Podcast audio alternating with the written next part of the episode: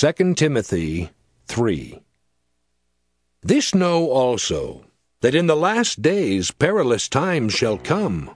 For men shall be lovers of their own selves, covetous, boasters, proud, blasphemers, disobedient to parents, unthankful, unholy, without natural affection, truce breakers, false accusers, incontinent, fierce, despisers of those that are good, traitors, heady, high minded, lovers of pleasures more than lovers of God having a form of godliness, but denying the power thereof.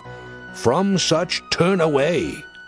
For of this sort are they which creep into houses and lead captive silly women laden with sins, led away with divers lusts, ever learning and never able to come to the knowledge of the truth.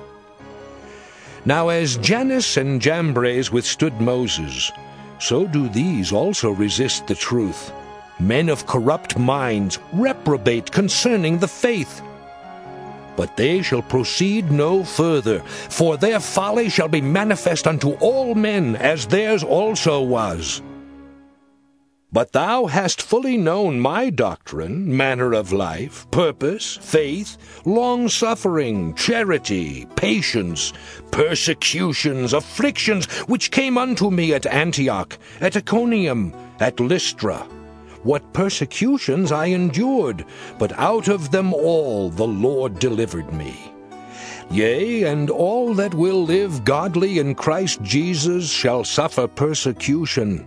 But evil men and seducers shall wax worse and worse, deceiving and being deceived.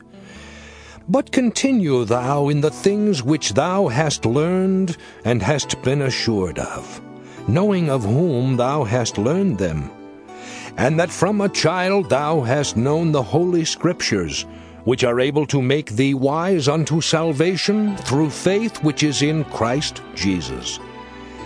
All Scripture is given by inspiration of God, and is profitable for doctrine, for reproof, for correction, for instruction in righteousness, that the man of God may be perfect, truly furnished unto all good works.